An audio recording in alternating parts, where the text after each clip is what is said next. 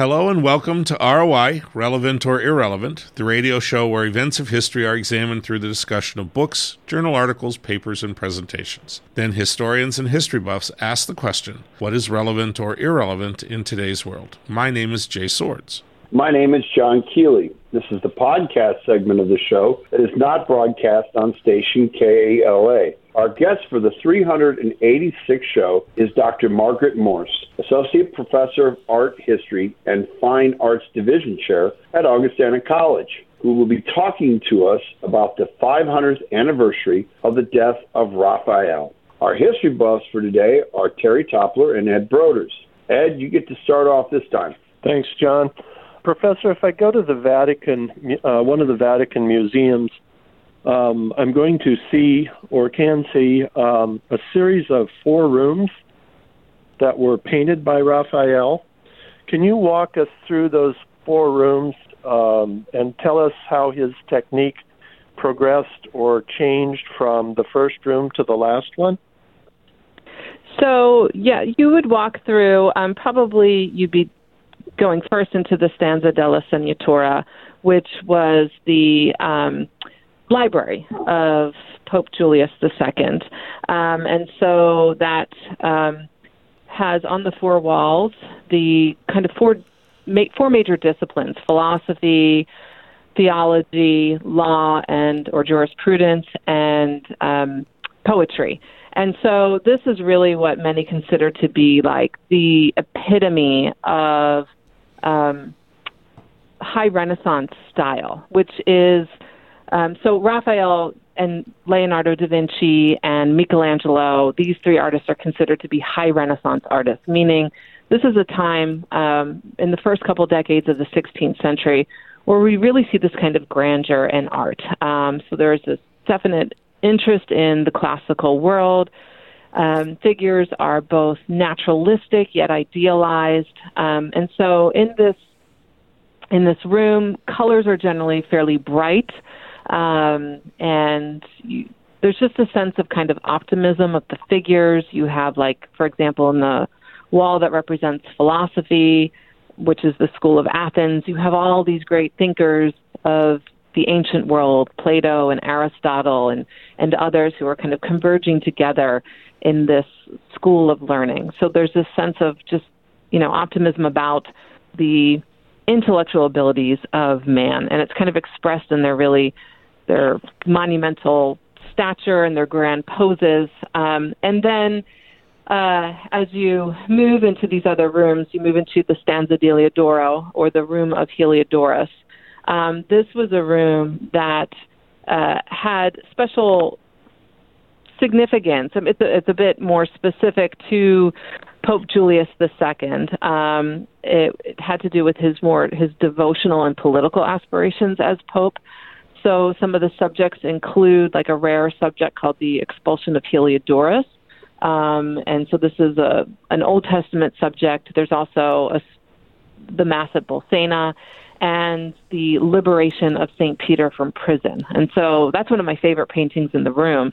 And in this particular painting, so everything get, is getting kind of darker. Like colors are becoming richer. Um, there's a stronger contrast between light and dark.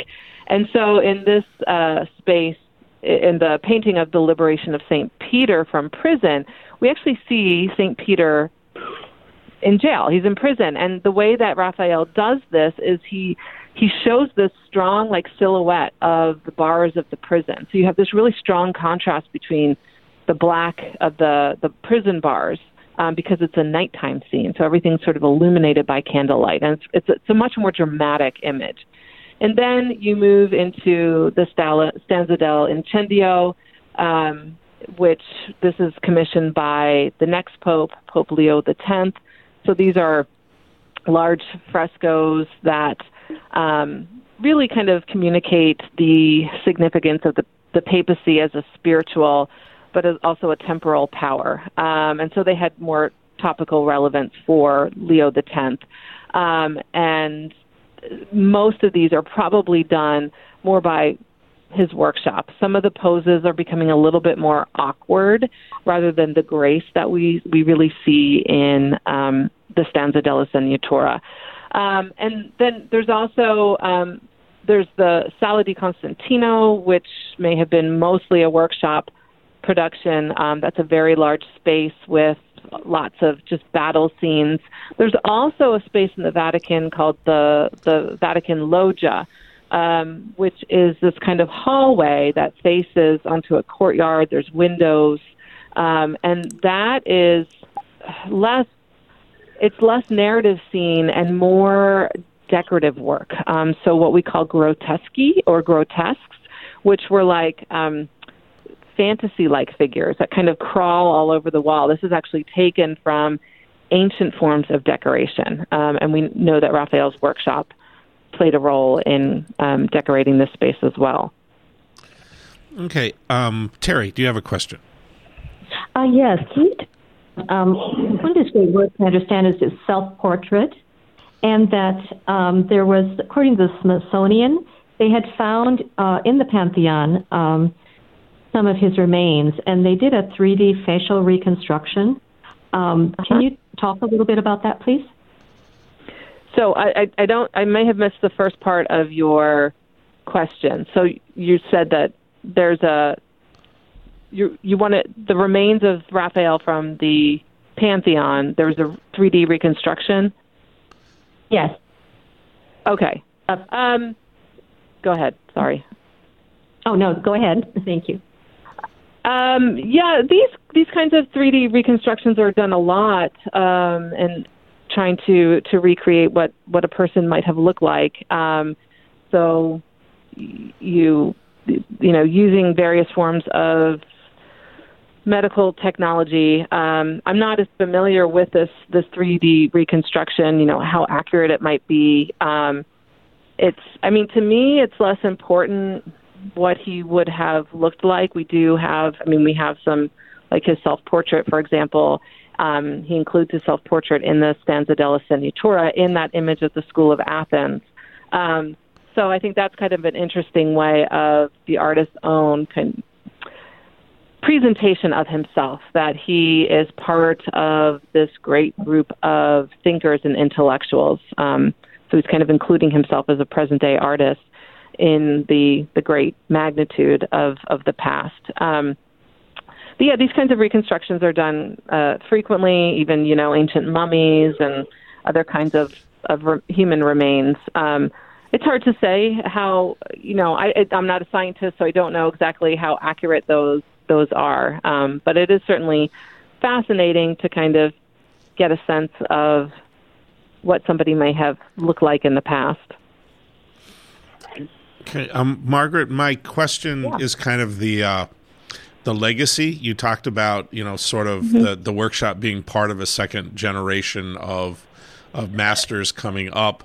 Um, how big of a legacy does Raphael have, and does it compare to Michelangelo and Da Vinci, who I think we as as sort of general school children hear a great deal about those two and and we don't hear much about Raphael is he more of an influence you know in the generations immediately after him uh, then and then sort of fades out a little bit or is that just an American sort of cultural twerk yeah, I think it's a combination of things. I mean, in some ways, Raphael didn't have well, he wasn't quite as um, uh, you know inventive as Leonardo da Vinci, right? So Leonardo da Vinci had his hand in everything, and there's so many drawings of Leonardo's and and his notes, so we we can kind of get in the mind of this fascinating individual who was interested in so many different things, from flying machines to anatomy. Um, and Michelangelo had more of, of a kind of this brooding artist, so he kind of fits into our more modern idea of an artistic temperament.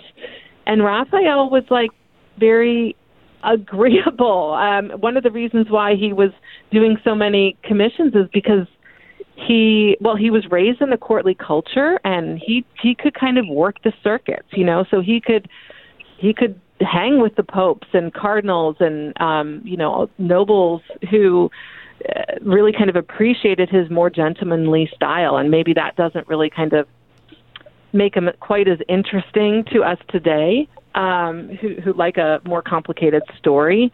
Uh, but he he really did have quite an influence. I mean, certainly his successors, those who worked in his his workshop.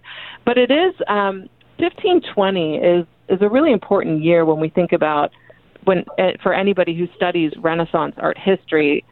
Um, because the death of Raphael is often seen as kind of this shift in style in the 16th century. And so you you move away from this kind of grace and elegance of Raphael to just something a little bit more awkward and odd, intentionally so, what we call mannerism, with sort of a showiness of, of a lot of artists.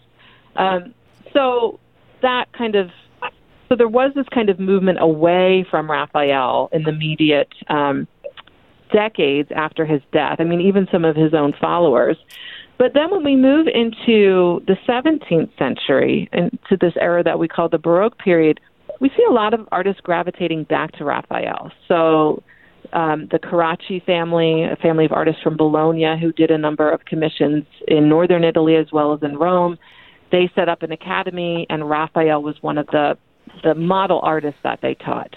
Um, the famous French artist who worked most of his life in Rome, Nicolas Poussin, his he Raphael was a huge influence on Poussin, and Poussin's work uh, he kind of well in the later part of the 17th century, Louis Fourteenth um, begins the French Art Academy, and so it's the art of Nicolas Poussin, which is really based on Raphael. That is kind of the curriculum essentially for the French Art Academy.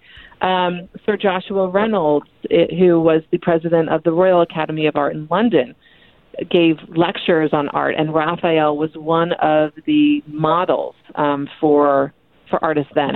So he really does make this resurgence at different moments in history, um, and so yeah, I mean, I think he's he's just as significant as the ones you know we're more used to hearing about, like Leonardo da Vinci and Michelangelo. Well, to take that a little further, I mean, Da Vinci mm-hmm. dies not even a year before Raphael. So, with that shift that you're talking about, is it that you have two giants within an 11 month period uh, leave our world forever? That there was that shift of change, or?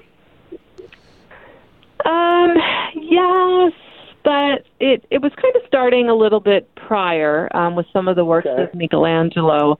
Um, Leonardo, I mean, in some ways by that time Leonardo is in France and he's working for right. uh, Francis the First. So he he really was kind of absent from Italy. And and Leonardo's important and we know Raphael looked to to Leonardo, but I don't think he really had well, he may have had some influence in northern Italy, um, but he didn't have quite the impact that I would say Raphael and Michelangelo had because he didn't produce as much work. He was a slow artist. Um, and all of those drawings that he made, I mean, he intended to, to publish like treatises on anatomy. It never happened.